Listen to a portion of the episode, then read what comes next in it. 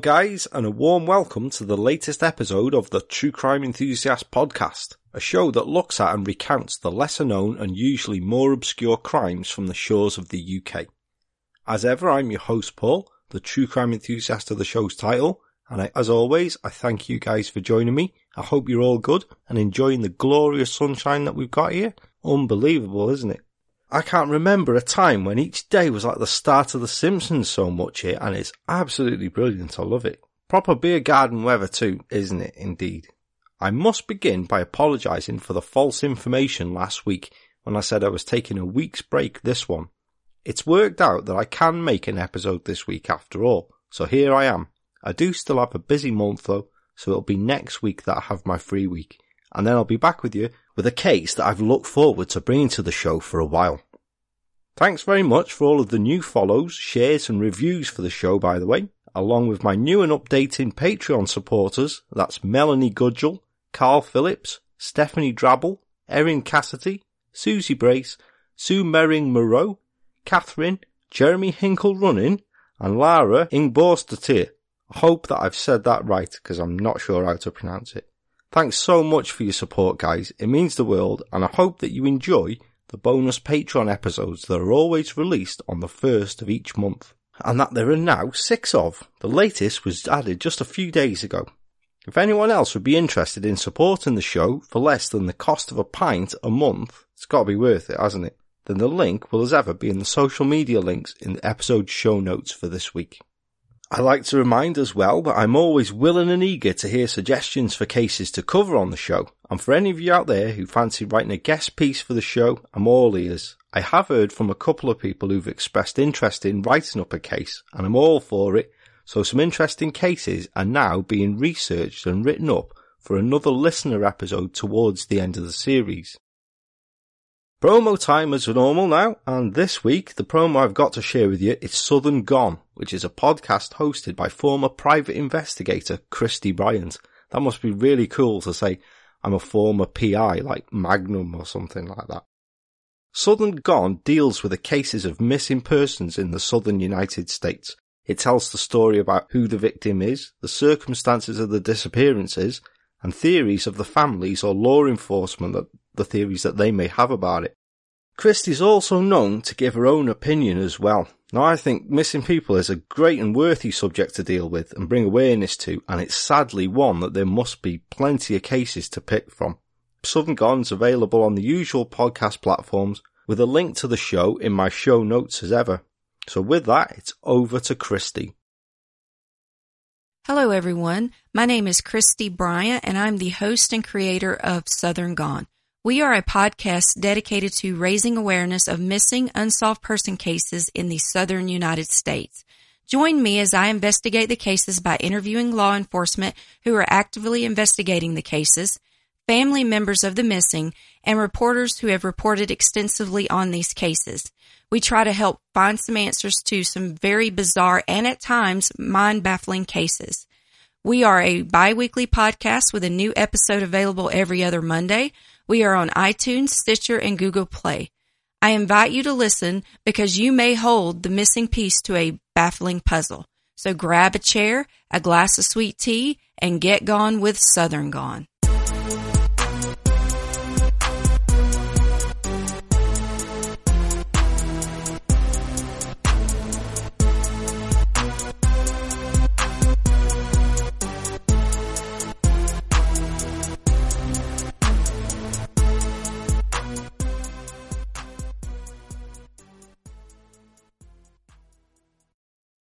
Southern Gone. How's about that, then, eh? What do you reckon? Sound good or what?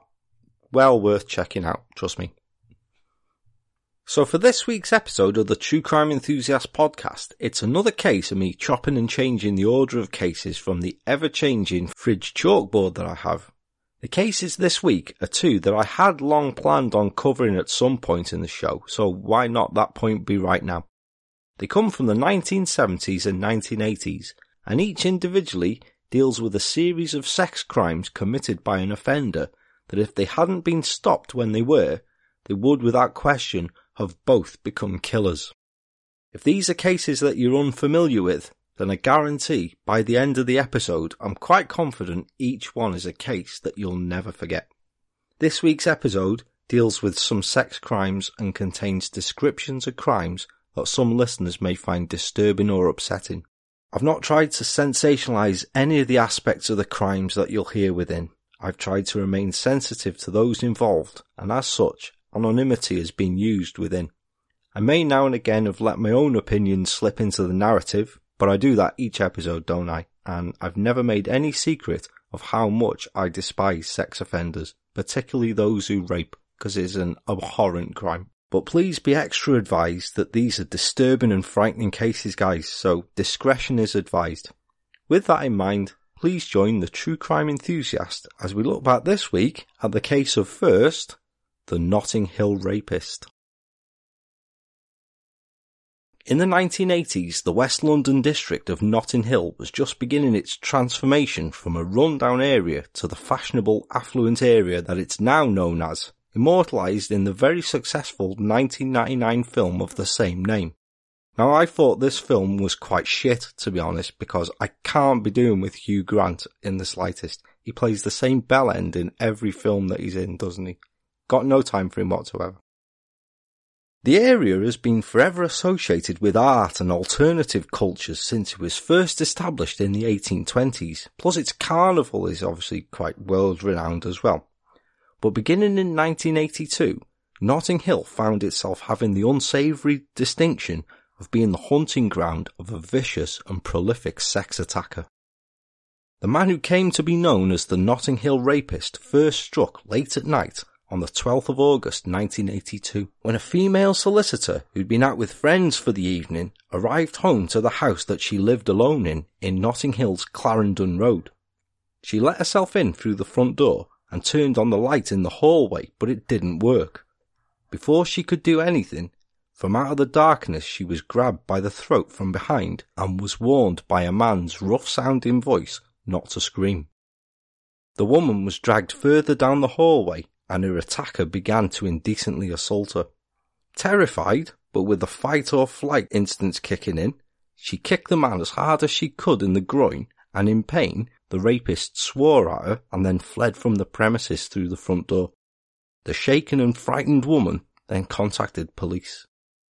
Detectives investigating the incident believed that the most likely scenario was that the woman had arrived home and had interrupted a burglar, a theory that was given credence due to the fact that Clarendon Road is one of the wealthiest streets in the district and as such was a frequent target for burglars. But nothing had been found to have been stolen from the flat, and would a burglar really commit an opportunistic sexual assault instead of just fleeing if they were disturbed? It had been too dark for the woman to be able to give any sort of description of her assailant, and routine inquiries were made, but the trail went nowhere. Then in November that year, a second disturbing incident made police consider the fact that the incident in August wasn't just a burglary gone wrong, it was the genesis of a serial attacker. On Wednesday the 10th of November, a 45 year old woman who lived alone was getting ready for bed in her home in Elgin Crescent, which is just a hundred yards away from the scene of the attack in August, and it's another upmarket area. As she was locking up her back door, a masked intruder jumped at her from the darkness of her kitchen. Restraining the terrified woman at knife point, the intruder marched her through the house and pushed her onto her bed. He then gagged her and attempted to rape her, but inexplicably stopped his attempt after a brief struggle and fled instead as though he'd simply changed his mind. Again, the frightened woman wasn't able to give any sort of description apart from that he was a stocky male, very strong and who wore a black mask that she thought was a balaclava. A month later, on the 13th of December, yet another incident forced police to now conclude that they had a serial sex attacker at large, one operating within a very small area. A television researcher who lived just a few doors away from the second woman attacked in Elgin Crescent was asleep in bed after having had an early night due to illness.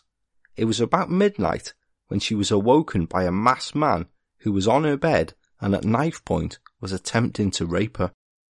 After committing a serious indecent assault upon the woman, the masked attacker fled. Again, no description was available, but in this instance, the intruder had taken money from the flat, and bizarrely, two knives had also been stolen. One of them was a very unique letter opener in the form of a mini samurai sword. Two days later, these knives were found in a bizarre incident. The attacker had returned to the scene of the first attack to the first woman in Clarendon Road. She'd returned home to find that her attacker had been back to her flat, had ransacked it, and performed a bizarre ritual with an oversized teddy bear that the woman had in her bedroom. The stuffed animal, which was called Toby, by the way, had been bound and gagged with strips torn from one of the woman's bed sheets and left in a prominent position on her bed. Two knives had been placed upon her pillow. One of these was the letter opener that had been taken in the attack two days before. So that was enough for the frightened woman. She moved house. I mean, you can't really blame her, can you? I mean, it's horrific enough to be indecently assaulted in your own home, but when the intruder comes back and does something that's all the more frightening because it's so weird, well, you would move, wouldn't you? An undercover team was formed to try to catch the attacker, but police didn't have very much to go on. They believed he was local to the area and knew it very well, and he was at the least an experienced burglar due to the expertise that he'd shown in managing to enter the women's homes silently and efficiently. What they did not know was why this burglar had now become a serial sex offender also. Whilst the check on known burglars local to the Notting Hill area began, undercover teams staked out different points of the area at night time and an increased visual police presence hit the streets. Despite these efforts, the attacker struck again just two weeks later. In what was to be the most vicious attack so far, a Middle Eastern woman was attacked in her flat in nearby Ladbroke Grove. Like the first woman, she was ambushed as she came home late at night by the attacker who lay in wait for her. She was viciously beaten and had a sharp knife forced into her mouth when she struggled, with her attacker threatening to mutilate and kill her constantly throughout the assault. The woman was stripped, gagged, and bound with bath towels, and then had an obscene sex act performed upon her. Then the attacker fled. This was to be the last attack for three months. Now, the attacks up to then had been prominent and regular, and with a gap of so long, detectives hunting the attacker considered the reasons why he may have gone to ground. Perhaps he'd been imprisoned for another crime, perhaps he'd moved away from the area or was working away, and perhaps he'd even died. Or he'd not gone anywhere and was simply biding his time. Police fears that the attacker had actually not gone away were realised when on the 22nd of April 1983, the attacker returned with a vengeance. In chilling echoes of the first and fourth attacks, a 22-year-old woman was ambushed in her flat on Lansdowne Road when she returned from a night out. This time the attacker took his horrific pastime further and committed a full rape for the first time. Press who had been following the attacks christened the attacker the Notting Hill rapist, and the local newspapers had a field day with scary and sensational headlines. Women in the area now lived in mortal fear, and security firms did a thriving trade in secure door locks and burglar alarms. But after the fifth attack, the attacks again stopped. But the search for the rapist continued, and detectives looked at what they knew about the man they were hunting. He was stocky and strong, and as he spoke regularly to the women that he had attacked, all agreed that he sounded to be a native Londoner. He usually wore a dark tracksuit or clothing and training shoes, and was always masked in a balaclava. He wasn't afraid to use violence and was very sexually perverted. The attacks were horrific and too obscene for exact details to have ever been released. Although the man they were hunting was almost certainly an experienced local burglar, he was not, however, forensically aware. He'd never used a condom in any of his attacks, and he'd left forensic traces at the scene. Semen samples had been taken from the women that he'd attacked, and although DNA testing was on the near horizon, it just wasn't quite available at that time. But a broad comparison of matching blood groups could be made, and the suspects and local burglars were questioned and interviewed for elimination. Those who fitted the general description of what detectives had to go on were asked to give blood samples. This allowed those who didn't match the rapist's blood group, which was identified as Group Zero, to be eliminated from the inquiry. More and more months passed with no attacks, and by January 1984, the inquiry was wound down. It was possible, of course, that the rapist had died or had moved, but detectives believed that the most likely reason for the cessation in attacks was that the rapist had been imprisoned for another crime. They believed that only if he'd been taken off the streets would this man have stopped attacking. There were no further attacks for more than three years. Then in May 1987, the Notting Hill rapist returned. Now, if the attacks in 1982 and 1983 were distant in the memories of Notting Hill residents, then they were reminded in the most horrific fashion on the 4th of May 1987. Like the modus operandi in the attacks from years before, a solicitor was attacked by a man clad in dark clothing and a balaclava as she returned home to her Lansdowne Road flat late at night, where the last attack had taken place years before in April 1983. The woman tried to halt the attack by saying that she had the AIDS virus, but chillingly, her attacker said, I have too. I'll take the chance. How evil and horrific is that? That is the stuff of nightmares, isn't it? Holding her at knife point, the rapist stripped the woman, tied and gagged her, then brutally raped her at knife point. As with the other attacks, there wasn't much of a description to go on. Stocky, strong, violent, London accent, masked in a balaclava. Again, nothing appeared to have been taken from the flat, but police did want, find one vital clue that they could add to the profile of the rapist. They managed to glean an imprint of a size 9 training shoe from a work surface in the flat underneath a kitchen window where the rapist had entered the flat through. The Notting Hill rapist next struck on the 28th of July 1987 in his favoured hunting ground of Elgin Crescent. A 34 year old woman had that evening just ended a relationship with her boyfriend, and after they'd had a heated row at her house, she'd asked him to leave. Just mere minutes after he'd left, the masked rapist burst into her home and savagely attacked her. He threatened her with a knife in his now trademark pattern and then tied her up with scarves and a leather belt. During the attack and between threats of violence, the rapist asked her if the reason she'd finished with her boyfriend was because he wasn't very good at sex. He'd been listening at a rear window the whole time and had heard everything. By this time, Detective Chief Superintendent Jim Hutchinson was in charge of the hunt for the Notting Hill rapist and decided to adopt the strategy of again posting plainclothes officers at strategic positions in gardens and parks around the Elgin Crescent Lansdowne Road areas every night. It was believed that the rapist was the, this local burglar and prowler who was, when he was not attacking women, would spend his nights prowling about and spying on them instead. The fact that he'd always attacked women who lived alone suggested that he spent time stalking and watching them, and it was hoped that a plainclothes unit would be in the right place at the right time and be able to catch their man doing it. This strategy almost worked twice. Perhaps the increased police presence on the streets had scared the rapist off as there had been another lull in attacks, but in December 1987, a resident of flats near Lansdowne Road saw a man crouching in the shrubbery at the rear of the block. The alarm was raised and a nearby plainclothes policeman rushed into the communal gardens and caught the prowler making a run for it. As the man scaled a wall, the pursuing officer managed to grab hold of his leg, but the man managed to break free and got away, running through gardens and across a children's play area. Two months later, on the 16th of February 1988, the same man was again disturbed at midnight in gardens at the rear of Ladbroke Crescent, but again managed to avoid the police blanket and escape. Frustratingly, each time the man had been just that much ahead of police that they were unable to get a clear description of him, apart from that he was physically fit and stocky, dressed in dark clothing, and was Caucasian.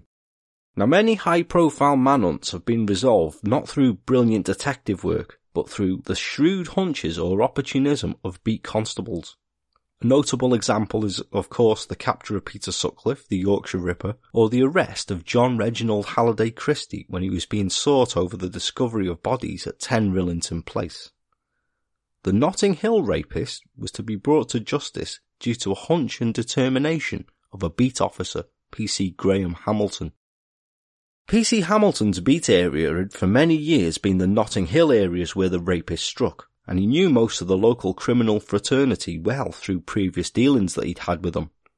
He had a hunch that the rapist detectives were searching for was a 37 year old petty housebreaker and violent thug named Tony McLean, who lived in a flat on the Clarendon estate. Now, the Clarendon estate was just a few hundred yards from the scenes of all of the sex attacks, and McLean matched the general description given by those attacked. He was strong, stocky, and a fitness fanatic keen on bodybuilding and weight training, and he was prone to violence. He had several convictions for it, and also his timeline seemed to fit around the sex attacks. When the attacks had ceased in 1983, this corresponded exactly with a prison sentence of four years that McLean had started at the time for a brutal attack on a youth with a baseball bat. He'd been freed in 1987, the same year that the attacks began again. Further checks revealed that McLean had been interviewed as a matter of routine by detectives investigating the attacks in 1983 and had voluntarily provided a blood sample PC Hamilton decided to voice his suspicions to Detective Chief Superintendent Hutchinson. So it was known that the rapist's blood was in the zero secretor category, and it was here that the theory of McLean as a suspect initially fell down. When his blood group was checked, the computer screen showed that he was an O secretor, an entirely different blood group from that of the Notting Hill rapist. Furthermore, Home Office files showed McLean as being released from prison in June 1987, making it impossible for him to have attacked a woman in May of that year. McLean was seemingly in the clear, but this just didn't sit quite right with PC Hamilton. He felt sure of his suspicions, and he wouldn't let the matter drop. Deciding to take McLean in for further questioning, PC Hamilton called at his flat but McLean wasn't home so the officer left him a note asking him to attend Notting Hill Police Station. Although he was under no obligation to, McLean did attend the police station a few days later in February 1988. During the interview, McLean answered everything put to him in a cocky manner and denied everything and any knowledge whatsoever of the attacks, even going so far as to show PC Hamilton his penis to prove that he couldn't be a rapist.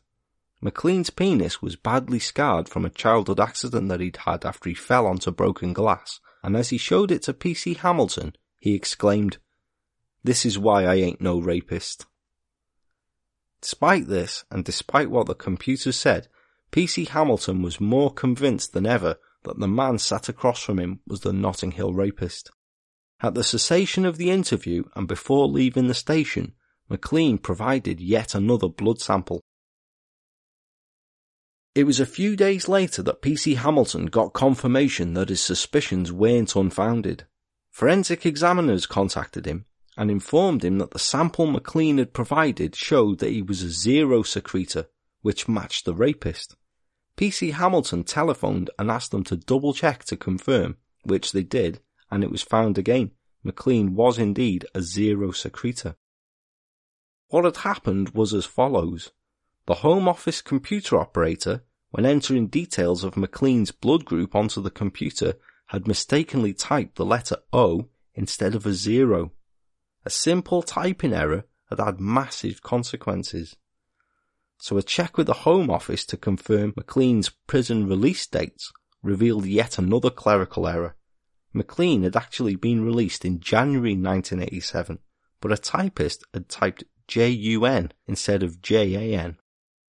So bolstered by this, Tony McLean was arrested at his home on the 1st of March 1988. And I hope that the Home Office staff got a right good kick up the arse for that too.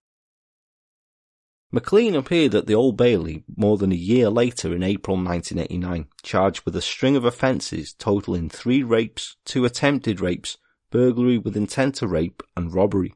He pleaded not guilty to all counts, meaning that the women who'd been attacked would be forced to undergo cross-examination. The jury heard emotional and sickening accounts from several of these women, and their powerful testimonies left a marked impression on the jury, but it was the miracles of forensic science that provided the most powerful evidence. By 1989, DNA testing was widely accepted as conclusive evidence by British courts, and Professor Alec Jeffreys himself, known as the man who'd pioneered and perfected the art of DNA profiling with his discovery in 1984, testified at McLean's trial. Professor Jeffreys testified that McLean's blood sample showed an identical match with semen taken from the women who'd been attacked, and that the chances of the semen belonging to anyone but McLean were in the region of 3 million to 1. McLean was found guilty by the jury on all counts and remained impassive and emotionless in the dock when he was sentenced to three consecutive life sentences, plus a further 12 years for attempted rape, indecent assault and burglary. City of London recorder Sir James Miskin QC told him, You are a total menace to women and these rapes were absolutely foul. Following McLean's conviction, the two women who'd been attacked and who had testified in court hugged each other in tears. Detective Chief Superintendent Hutchinson, who led the hunt for him, said on the steps of the Old Bailey, I'm absolutely delighted that this sex maniac has been taken off the streets. While casing places to burgle, he saw the girls and realized how easy it would be for him to rape them. When we kept watch, we found girls undressing in front of their windows. McLean would have seen the same thing and he was tempted. The full MO of McLean's crimes was established at his trial. A fitness fanatic, he'd go out jogging and run the half mile from his flat to his hunting grounds. At first, casing basement and ground floor properties to burgle, but then turn into rape. He'd sometimes watch a property for days at a time and see women undressing. When he'd learned his intended target's routine, he'd then return days later and break in just before the woman was due home. He'd unscrew the hall light and wait in the darkness for her. Gloved, masked, and always armed with a knife and strips of cloth to gag and restrain the woman, McLean would then rape or indecently assault him, and then flee into the local area that he knew intimately. With his local knowledge of the local footpaths and back alleys, he'd be gone in a flash. Psychologists claim that McLean's desire to rape stemmed from feelings that he had of sexual inadequacy, even though he was a married father of two children. It transpired that McLean had found sexual relationships with women difficult throughout his life due to the damage to his penis caused in his childhood accident. So in an attempt to prove his masculinity more to himself than anyone, McLean took up bodybuilding and weight training, which is a common trait amongst sex killers and rapists, as though they have something to prove. McLean had targeted professional wealthy women because in his view they were out of his league and represented a lifestyle that he could never hope to be part of, and hatred and jealousy over this drove him to attack and rape. His attacks were brutal and escalated in this brutality, and whilst the physical harm varied, the psychological cruelty and terror that he inflicted in the attacks was always paramount. Police were in no doubt that McLean would have gravitated to murder if he hadn't been stopped when he was. After McLean's conviction, Detective Chief Superintendent James Hutchinson said, McLean was a twisted pervert who enjoyed terrorizing and humiliating young women. He picked on well-to-do professional types because they made him feel inferior. He's a very dangerous man, and I'm sure that if we'd not caught him when we did, he would have moved on to murder in a very short space of time. Much praise was heaped upon PC Hamilton for his pursuit of McLean and the hunch that he wouldn't give up on. If it wasn't for this, and even more so for following this said hunch in the face of what seemed to be conflicting evidence, then a dangerous rapist may have been stalking the streets for a lot longer, and he may have even become a dangerous killer. And undoubtedly McLean would have become a killer as well. He was a violent thug before his rape spree, and as his crimes got bolder and more savage as he went on, then I don't think a trivial matter to him such as murder would have stopped him. Do you really think that? It's quite scary to think that a typing error, if it hadn't been questioned and checked, may have let this continue to happen. Now whilst the Notting Hill rapist's crimes are terrifying and horrific, they are sadly not unique. There are others, of course. Eight years before Tony McLean first struck, and 60 miles away, a monstrous individual terrorized a historic city with his crimes and depraved acts. Like McLean, he would have undoubtedly become a killer if he hadn't been stopped when he was, and the level of fear that he instilled in the area he operated in at least paralleled, if not surpassed, that of McLean. To myself, he's one of the most infamous and horrendous criminals this country has ever known, and his tale is as follows.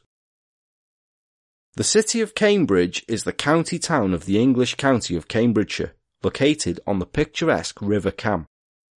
Apart from being the county town, there are other claims to fame that Cambridge has under its belt, for example, the first associating rules football was hosted in Cambridge on a green known as Parker's Piece. Bit of stat that ties in nicely with the World Cup that I'm sure many of you are currently enjoying. Or complaining about if your teams are out, or like me, all of your bets are now already defunct because some teams may not have even bothered turning up and get themselves knocked out before qualifying. Mentioning no names, of course, Germany, Argentina, Portugal, Spain. Do you see a pattern here?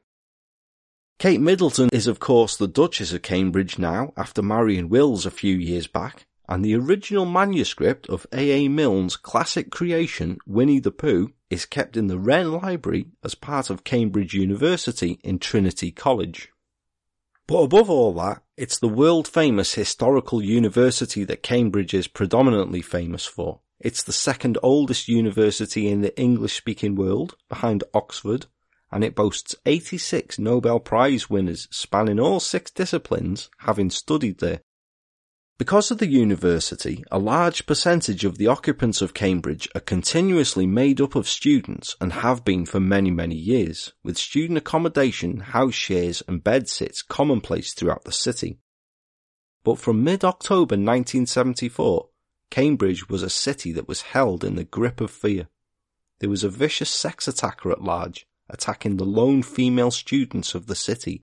The crimes got more and more violent and horrifying as the man, dubbed by police and the media as the Cambridge rapist, managed to continually avoid capture despite a massive manhunt for him. Like the one for McLean, the rapist was finally caught not by detective work, but by pure chance. The rapist's reign of terror began on the 18th of October 1974 it was a Friday evening and a young student was alone in the house that she shared on the city's Springfield Road with four other students. This was and still is common practice in university towns for students to house share, and the other girls who lived in the house were all out or away for the weekend. At about 9:30 p.m., the young woman had just got out of the bath and had put on some music and begun to get dried. But just as she'd begun to do so, the lights in the house went out and the music stopped. The terrified young woman pulled on her dressing gown, then heard the sound of footsteps on the floorboards outside her room and the sound of a key being inserted in the lock. Suddenly, a short, stocky man, wearing black and with the lower half of his face masked with a scarf, burst through the door and roughly pushed her onto the floor. He tied her wrists together with a blouse from the young woman's own wardrobe and then placed a pillowcase over her head. The man then said to her chillingly, I've got a sharp knife, one silly move, and there'll be a lot of blood. Realizing that she was naked underneath her robe, he then asked her if she was alone, and when the terrified woman said that she was, the man said, I came to rob you, but I think I'll rape you instead. She was then savagely raped by the intruder, who made perverse and coarse marks about her body as he did so. After robbing her of twelve pounds from her purse, the rapist fled.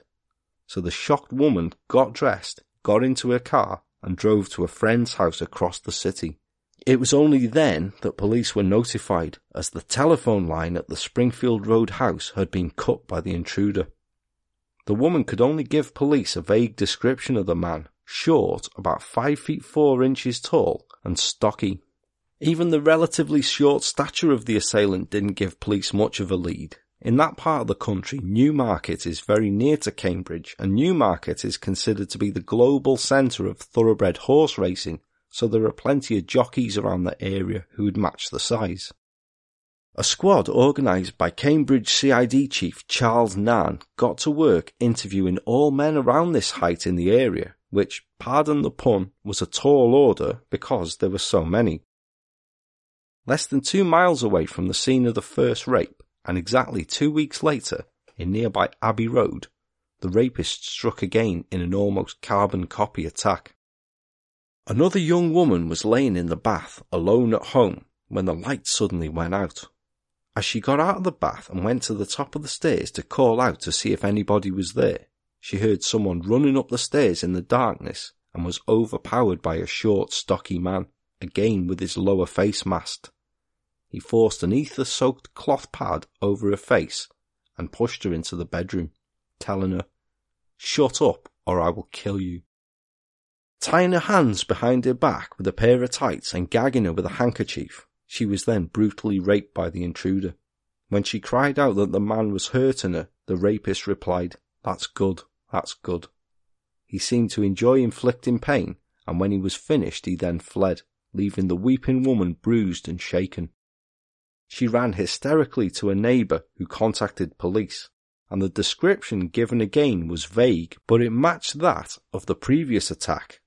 So taking this with a proximity to the first attack, police investigating that one now realised they were looking for a serial rapist who could strike again at any time.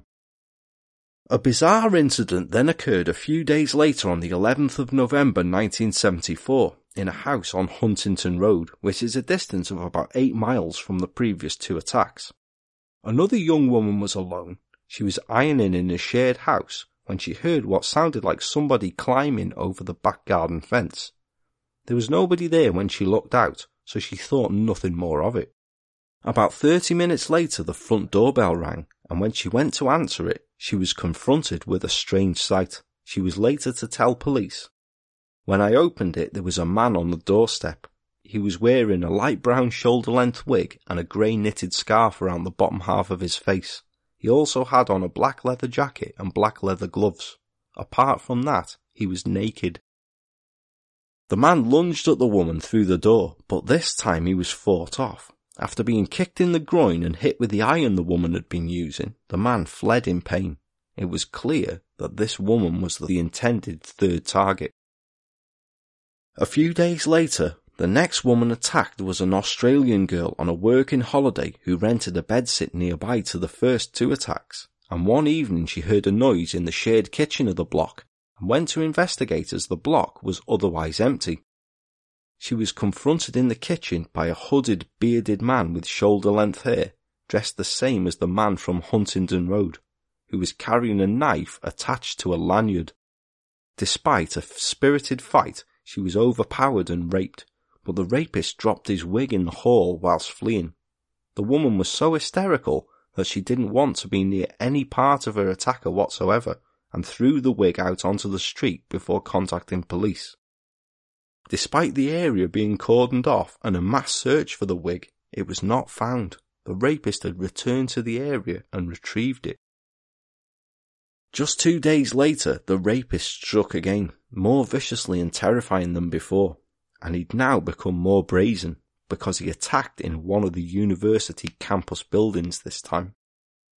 A young music student was practicing a cello in one of the soundproofed music rooms of Homerton Ladies College in Cambridge when the now familiar signature of the power being cut occurred.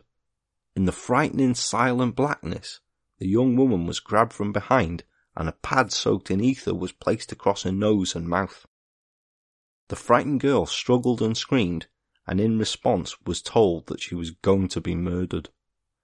Placing a sack over her head which muffled her cries, she was dragged out of the block of music rooms and across a field to a nearby shed where she was repeatedly raped. During her ordeal, she heard the rapist say the following I am not a murderer, I am the Cambridge rapist. Throughout the ordeal, the rapist talked to the girl incessantly about music, bizarrely even telling her that he would buy her an organ to practice upon. What goes through the minds of these people? Bizarre. The girl could offer police no description apart from the now familiar height the rapist had moved on from walking around semi-naked, and he now wore black leathers and a terrifying black leather zipped hood that he would unzip to speak to her. And how tragic is this? How unbelievable is this, right? This girl, the music student, happened to be the sister of the first woman attacked by the man who had now been christened by press and police as the Cambridge rapist. Isn't that absolutely shocking? Unbelievable. Three and a half weeks later, the rapist struck yet again. On the 8th of December 1974, a 21 year old student was asleep in bed in her house on Owlstone Road when she was woken by a bright light being shined in her eyes. She was gagged with her own tights, dragged roughly from her bed at knife point, and taken downstairs and outside, where she was pushed onto the lawn and tied up with a pair of tights taken from the washing line. She was then savagely raped. But this attack yielded two important bits of information that would prove to be ultimately accurate about the rapist. During the rape, the rapist had used the victim's boyfriend's name, asking if he did this to her. Was he researching his victims, or did he actually know her or her boyfriend? The student also said that her attacker had said to her, The police will never catch me. I've got a car and I'll be in London before they can do anything. Yet when the rapist had fled, there was no sound of a car being driven away, but she had heard what sounded like a bicycle being ridden away. One week later, the rapist committed rape for the fifth time and returned to the scene of his third attack, the house in Huntingdon Road. A 21 year old woman in an upstairs flat was awoken in the now signature method. An ether soaked pad was placed over her nose and mouth and a torch shone in her eyes. More savagely this time, after being tied up and raped, the woman had her body slashed by the attacker with his sharp knife. The gaping wound required 20 stitches. Police, already working flat out to fever pitch, now had to catch this man before instead of just destroying lives, he actually took one too. It was only a matter of time. By this time, the hunt for the rapist had become one of the biggest in British criminal history, Hundreds of officers were involved in looking for a man that they knew very little about and only had a vague description of. About five feet tall, young, stocky, possibly bearded, possibly long haired. An identikit picture of the rapist's supposed description was placed on posters and distributed all over Cambridge. They knew that the rapist talked to his victims during the assaults and that his voice sounded local, so they knew they were probably looking for a local man, possibly an experienced burglar. He could disguise himself and could move freely even though at night more than a hundred plainclothes detectives roamed Cambridge streets looking for anyone who was acting furtively. The police had forensic evidence from the rapist, semen swabbed from his victims that revealed his blood group as an O secretor. It also revealed that the man they were looking for was sterile Police invited all men over five feet in height from Cambridge and nearby Newmarket to come and give saliva samples to eliminate themselves, and 1,644 of them did, but the rapist was not found. Someone must have known who he was, and the officer in charge of the investigation, Detective Chief Superintendent Bernard Hodson, said in a statement to the press, we are certain that someone in the city knows of this man's different disguises and his peculiar moods in the early hours of the morning. His sadistic tendencies must have shown themselves before he started raping innocent girls. And the scope of potential victims was massive. Cambridge was a massively populated university town with thousands of female students living alone in halls of residence, bedsits and shared houses. Any of them could be the rapist's next victim. Student protection groups were formed, escorting lone females, with male volunteers even staying in rooms with them overnight, and police actively encouraged female students living alone to arrange for their boyfriends to come and stay with them. Perhaps the hunt had gotten too close, because suddenly the attacks stopped. During the next couple of months, graffiti began to appear on walls near to the scene of the attacks. Chillingly it said, the rapist is back. And there were a few reports from women who discovered frightening messages written on their windows in pink lipstick saying, sleep tight, the rapist. Now it was never proved whether this was the work of the actual offender or just sick malicious individuals who get a kick out of doing things just like this but there were no more reports of actual attacks. But on the 13th of April 1975, the Cambridge rapist returned with a vengeance. Late that night, a young woman alone in a house in a street close to the scene of the previous attacks, Merton Street, heard a key being tried in her door lock. Now because of the attacks the previous year, the woman had had a security chain fitted to the door, and this held. But the power to her house had been cut, and there was no telephone to call for help. The petrified woman got into bed, too scared to do anything else, and about twenty minutes later noticed a torch beam appear at her bedroom window. Suddenly, she heard the terrifying sound of the front door crashing open as the attacker threw himself at it, breaking the chain. She heard the sound of someone running upstairs, and in the dark she was restrained as per what was now the chilling signature. But this time, if you can believe this, there was added terror and evil. When the woman's eyes adjusted to the half light in the room, she saw what must have been an unbelievably terrifying sight. Before her stood a man dressed completely in black leather. As usual, he wore a hideous, terrifying leather mask with a zip across the mouth and two eye slits. But to add to the horror of it, now across the forehead was painted in white letters the word rapist. From underneath the mask, the woman could make out a straggly beard, and before she was horrifically attacked, the attacker slowly pulled back the mouth zip and said to the woman, Do you know who I am? I am the Cambridge rapist. Now I hate masks as it is. I don't fear them as such, but I've always found them quite sinister, so I can't even begin to imagine just how terrifying that must have been for her and the mask is really horrific. I'll add pictures of it to Instagram and Facebook following the episode just so you can see for yourselves how chilling it is. The police now obviously feared more than ever that the rapist would go on to kill someone. He changed tactics and become more bolder and more violent. All the police could do was intensify the hunt, which meant more patrols, more inquiries, more interviews and investigations. But the rapist still remained at large. The 6th of May 1975 brought another attack, and this time in broad daylight. A young female student on her lunch break had returned home to collect some notes when she was attacked in her own home. Whilst inside, she heard a strange noise behind the door, and upon opening it, she was confronted by the mass rapist. He threatened her with a knife and actually stabbed her in the stomach, then forced himself upon her and raped her while she bled. As he'd done in previous attacks, the rapist displayed some knowledge of the woman, using her boyfriend's name during the assault and telling her that her boyfriend did that to her. He then left the traumatized woman bleeding all over her living room floor and fled. She was lucky to be left alive and thankfully did recover from her physical injuries, but psychologically, where would you even begin? The Cambridge rapists' reign of terror came to an end in the early hours of Sunday the 8th of June 1975. A 28-year-old Canadian exchange student asleep in bed in Owlstone Croft Hostel was awakened in the early hours by footsteps in the corridor outside her room and a scratching at her door. When she opened the door to see who was there, the rapist lunged at her, but her loud screams disturbed him and he fled from the building. Two anglers who were night fishing nearby on the River Cam heard the woman's screams and ran towards the hostel with one of them contacting police.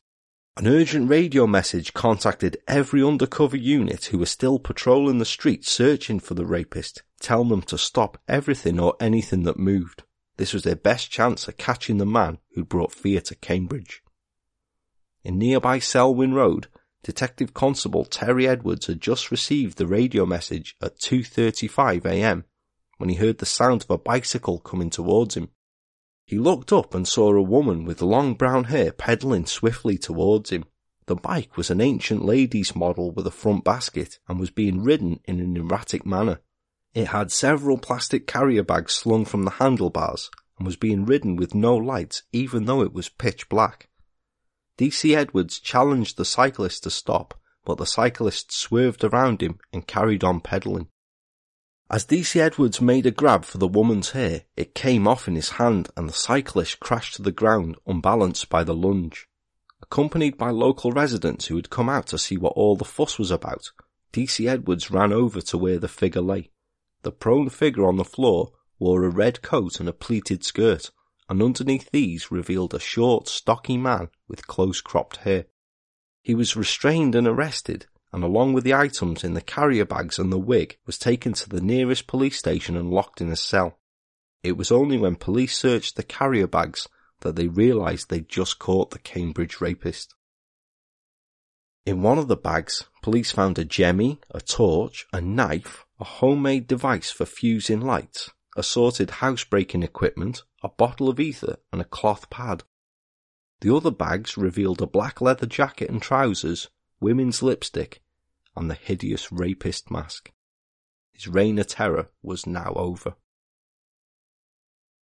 The Cambridge rapist was revealed to be 47 year old delivery driver and part time handyman Peter Samuel Cook.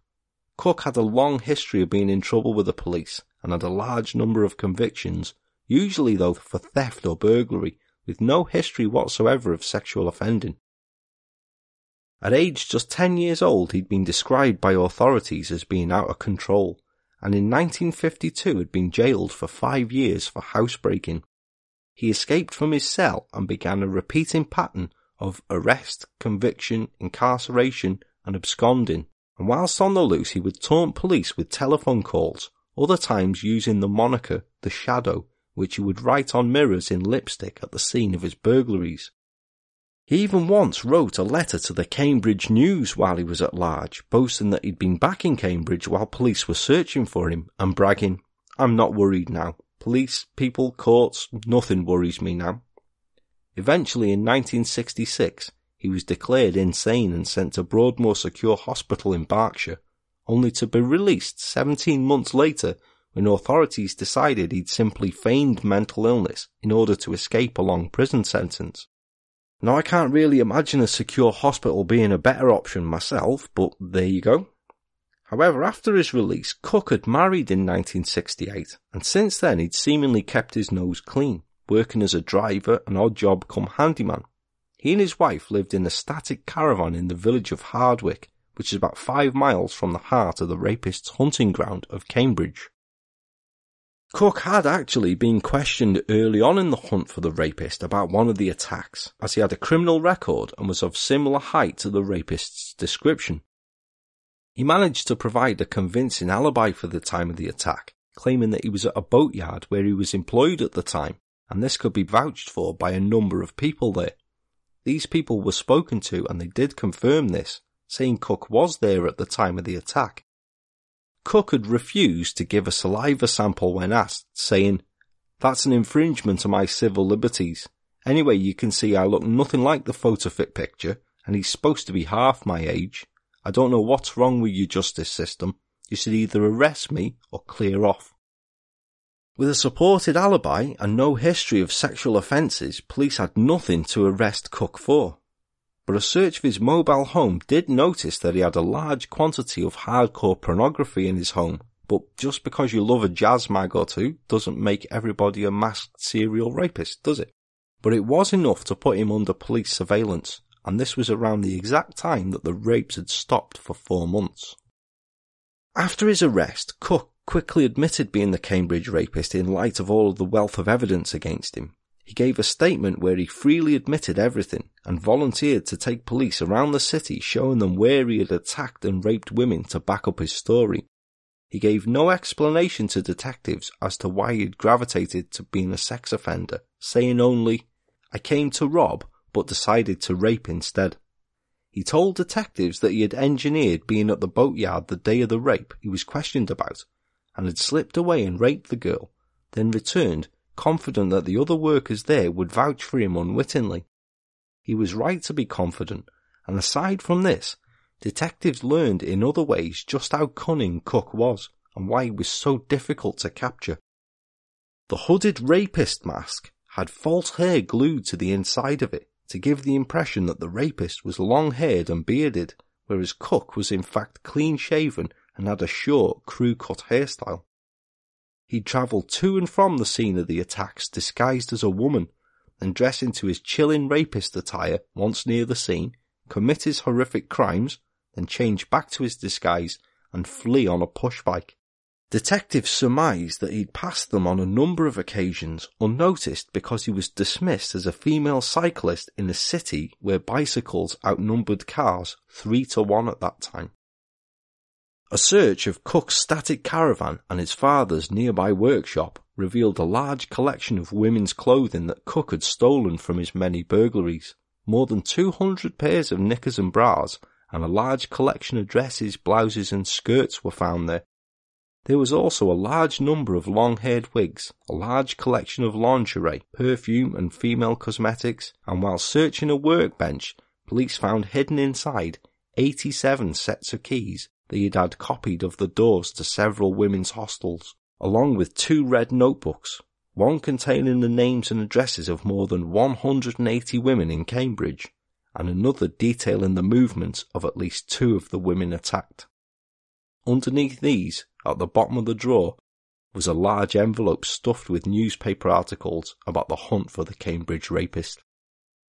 Cook had simply picked a female at random and stalked them for a period of time, which explained how he was able to always choose a house where there was a lone female. His job as a delivery driver gave him ample opportunity to watch bedsits and to learn the movements of female students.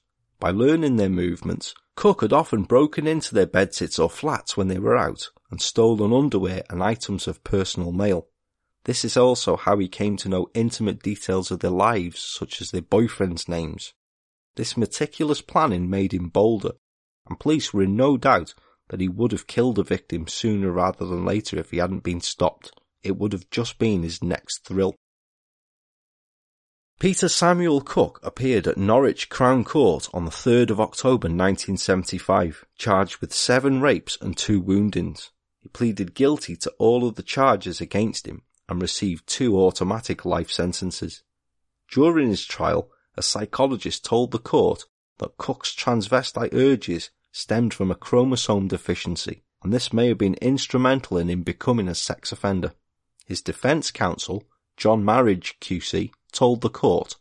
The sex act was secondary to him. It appears that the humiliation and terrifying of the victims is more important than sexual satisfaction. The judge, Mr. Justice Melford Stevenson, who was coincidentally the same judge who had jailed the Kray twins for life, told Cook while passing sentence, In your case, I am recommending that life in prison means exactly that. Apart from the obvious lasting effect on all of the women that he attacked, the name Peter Samuel Cook and the case of the Cambridge rapist is largely forgotten by the British public. By all accounts, he passed his time quietly in prison, identifying as a female named Carol and his closest friend being a rag doll that he carried around with him. At other times, he began harping on to prison staff about being allowed to wear women's clothing and began signing off his letters from prison as Janet. The only time Cook's name resurfaced into the public conscious was in 1995, when moves were made to have Cook released either on parole or moved to open prison conditions, having served 20 years by that time. Cambridge MP Anne Campbell, who was a Cambridgeshire woman who had lived in the city throughout Cook's reign of terror, was quick to object to this, and she opposed these moves in Parliament. She described firsthand the fear that Cambridge was held in by Cook's actions claiming that Cook was still a massive danger to the public, and because of this he remained incarcerated as a Category A prisoner. The following year, he applied for permission to receive a sex change, hoping that a new gender would increase his chances of release. This was denied, and after this Cook seemingly accepted that he would spend the remainder of his life in prison, as he was 68 years old by then. With good reason, I think, because in 1999, shamed and now defunct newspaper News of the World featured a story where some of Cook's disturbing fantasies from his prison writings were reproduced, plus the argument for and against releasing him written by a psychologist and a psychiatrist respectively. The link to the article will be with the show notes this week. It does make for interesting reading, and although it's sensationalist, as was the style of the News of the World, to me it just proved how dangerous Cook undoubtedly still was. Thankfully, Cook was to spend the rest of his days locked up for his crimes, for he died in Her Majesty's Prison Winchester on the 9th of January 2004, aged 75. He'd served nearly 30 years for his horrific crimes and had never once expressed any remorse for them, nor offered any explanation as to why he'd committed them. A macabre postscript to the story of the Cambridge rapist is that for many years, a t-shirt depicting the chilling leather hood worn by Cook was a very popular design and was worn by many in the punk era, despite the uproar and controversy of this t-shirt, the one that was designed by Malcolm McLaren and Vivienne Westwood. It remained a very popular seller for many years, and one of them is still actually held in the Victoria and Albert Museum.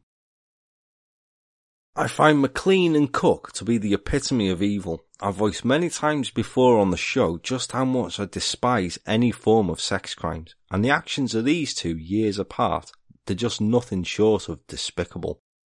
Now I was unable to determine whilst researching this episode whether McLean is still serving a life sentence for his crimes, or if he even is still alive or dead. But you could only hope that either way, he's in a position that leaves him unable to attack again, couldn't you? No woman would be safe with a creature such as him at large. Stalking and attacking women in their own homes at night is horror enough, a place where you're supposed to be safe, but doing it masked makes it just that much more chilling. And in the case of Peter Cook, to actually write rapist across the hood, Cook absolutely loved what he was doing. He was undoubtedly a very sexually disturbed guy and a constant predator driven by who knows what kind of disturbed urges.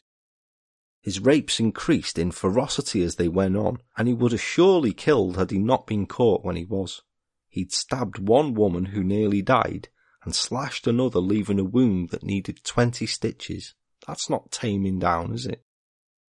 It's impossible to describe or even hazard a guess really at the fear that must have gripped the city during his reign of terror, and it will never be known how many women had a lucky escape from him how often did he prowl round but was thwarted because of a boyfriend staying over or his intended target changing plans at the last minute and staying over with friends? And not just students, all women were at risk, especially as Cook became more brazen in his attacks.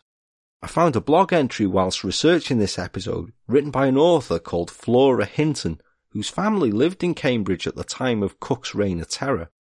It tells of what I consider to be a very, very close shave with Cook, and a link to the article is with the show notes, but I'll reproduce here in Flora's own words so you'll see exactly what I mean, I'm sure. My parents were delighted with their new handyman. He's really very good, my mother phoned to tell me. He's put up some lovely shelves in the study and is painting the garden chairs. He's called Mr. Cook. Cambridge in 1975 was in a state of controlled panic. A rapist was at large and single women were warned to keep their doors and windows locked at night. He was known to be short and stocky, and apparently wore black leather and a mask with the word rapist written across it. He was both sexually and verbally violent, and left his victims in a state of physical and psychological terror. The police seemed incapable of tracing him, although they made a practice of rearresting and then releasing several likely suspects, among them Mr. Cook. My mother, kind-hearted and unworldly, was outraged on his behalf and listened with sympathy to his grievances. It's just because I'm a little fella, he'd complain with wounded innocence. They've got it in for me. She'd make another cup of tea and nod encouragingly. I feel so sorry for him, she told me. He's never had much of a chance in life, and just because he has a criminal record, only burglary when he was much younger, they keep on questioning him. He's made a new start and they keep raking it up. His being taken in for questioning happened so frequently that my brother, who was still living at home, used to greet him jocularly with, Hello, not caught you yet, I see. This was met with a mirthless laugh. Unprepossessing though he was, he had acquired a wife who I was told was devoted to him. The sadness was that they were childless, so when my sister came over from Montreal for the summer with the two young children, it seemed a delightful idea for him and his wife to take them punting. After all, he worked in the boatyard. What could be more suitable? A picnic was prepared, and off they went. My six-year-old nephew fell into the Cam and was heroically rescued by Mr. Cook, and his popularity in my parents' household was never higher. Some weeks later, I went home for the weekend. The rapes had increased in number and brutality, but I was blithely confident that these had at least happened on dark evenings in halls or residence, and this was a Saturday in broad daylight. Nonetheless, my parents warned me as they went out for the afternoon not to open the door to just anyone, so when the doorbell rang, I opened it very cautiously. There stood a short, stocky, shifty looking man. It must be Mr. Cook, and indeed it was. Thank goodness it's you, I said hospitably, ushering him in. I was afraid it might be the rapist. Our eyes met briefly. His expression was impassive. Well, you can never be too careful. Are your parents in? On learning that I was on my own, he hesitated for a while. Then he pushed past me quite roughly, saying that he wanted to check the shelves that he'd put up last week. Halfway down the hall, he abruptly turned round and said that he'd changed his mind. I just want to know how satisfied they were with the drawer that I repaired on that military chest, he said. I've done a lovely job on it. Let me show you. It's in the top bedroom. What about the shelves you wanted to check on? No, it's the drawer, he insisted. I was beginning to feel uneasy, but after all, this was someone who'd saved my nephew's life. Just then the phone rang, and when I returned, he'd gone. Three days later, my mother rang me at six in the morning. Flora, she almost squeaked. It's on the news. They've caught the rapist. And it's Mr. Cook. She was so shaken that although almost teetotal, she agreed to have a small brandy. My brother was frankly disbelieving. A mask with rapist on it, he scoffed. He surely doesn't have the imagination. But it seemed that he did. Once he was in custody, hindsight illuminated all corners and opprobrium was cast from all directions. But my mother, fair-minded as always, wrote to the highest authorities and, on the grounds that a man is innocent until proven guilty, wanted it on file that Mr. Cook had been a very good worker and furthermore had saved her grandson from a watery grave. But by this time, Peter Cook was in a hospital for the criminally insane, calling himself Carol and breastfeeding a rag doll. I still keep my clothes in a drawer repaired by the Cambridge rapist, signed in chalk on the side panel. Well, he did a lovely job on it. Scary stuff, eh? Who knows how many more there were like that. There is a book available about Cook's crimes entitled The Cambridge Rapist Unmasking the Beast of Bedsitland, written by an archaeology professor, Paul Bahn. Now, the unique angle of this book is that Paul Bahn was a student in Cambridge at the time Cook was at large, and he amassed a large file of clippings, journals, and diary entries from his time there. He was involved in setting up the student guardian angels type protection thing that had been implemented to combat students fearing being alone during the series of rapes. And many years later, this file he had kept became this book. Now I don't know what it's like because I haven't got it or read it.